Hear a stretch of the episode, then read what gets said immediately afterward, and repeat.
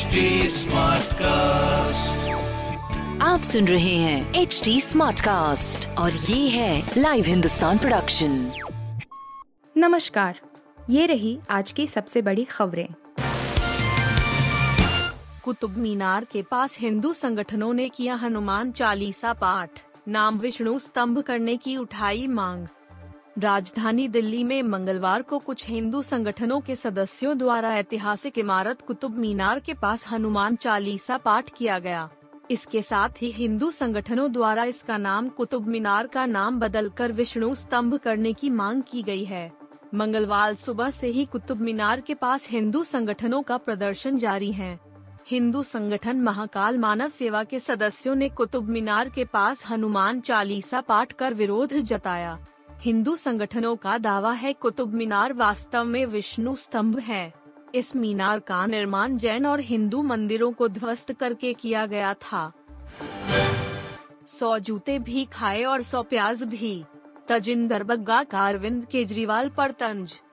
BJP नेता तजिंदर पाल सिंह बग्गा को बड़ी राहत देते हुए पंजाब और हरियाणा हाई कोर्ट ने 5 जुलाई तक उनकी गिरफ्तारी पर फौरी रोक लगा दी है। हाई कोर्ट के इस फैसले के साथ ही मोहाली कोर्ट के उस फैसले पर भी अंकुश लग गया है जिसमें कोर्ट ने बग्गा की गिरफ्तारी के लिए पंजाब पुलिस को आदेश दिया था। गिरफ्तारी से राहत मिलने के बाद तजिंदर बग्गा ने मीडिया से बातचीत में अरविंद केजरीवाल पर फिर हमला बोला। कहा कि एक कहावत है, 100 जूते भी खाए और 100 प्याज भी। आज दिल्ली के सीएम अरविंद केजरीवाल के ऊपर ये कहावत सत्य हो रही है। 300 अरब नहीं चुकाए तो पाकिस्तान की बत्ती गुल कर देंगे, चीनी कंपनियों ने दी खुली धमकी। आर्थिक बदहाली से जूझ रहे पाकिस्तान को उसके करीबी दोस्त चीन से एक बड़ा झटका मिलने वाला है। दरअसल चीनी कंपनियों ने पाकिस्तान की सरकार को खुली धमकी दी है कि अगर उनके 300 अरब रुपए नहीं चुकाए गए तो वे पाकिस्तान की बत्ती गुल कर देंगी। पाकिस्तान में काम कर रही 2 दर्जन से अधिक चीनी फर्मों ने सोमवार को कहा कि उन्हें इस महीने अपने बिजली संयंत्रों को बंद करने के लिए मजबूर होना पड़ेगा। इन चीनी कंपनियों का पाकिस्तान पर 300 अरब रुपए से अधिक का बकाया है। उन्होंने कहा कि जब तक उनका भुगतान अग्रिम तौर पर नहीं किया जाता है वे बिजली संयंत्रों को बंद कर देंगे।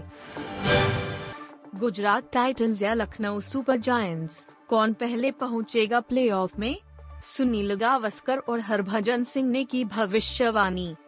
सुनील गावस्कर ने कहा, गुजरात टाइटन्स की टीम बेहतरीन प्रदर्शन इसलिए कर रही है क्योंकि वे नतीजों की चिंता किए बिना निडर होकर क्रिकेट खेल रही है।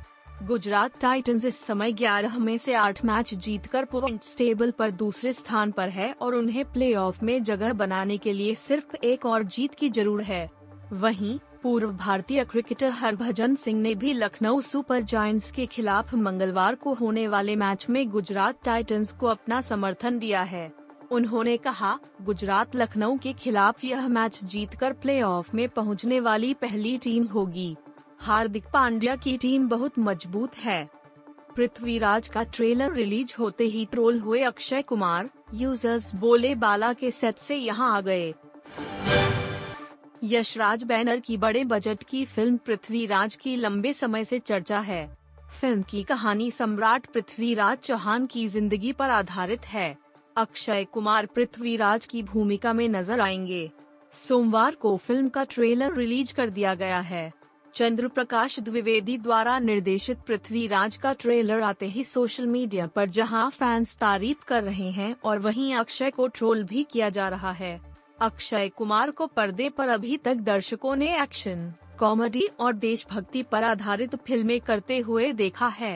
इस तरह की ऐतिहासिक ड्रामा फिल्म वह पहली बार कर रहे हैं।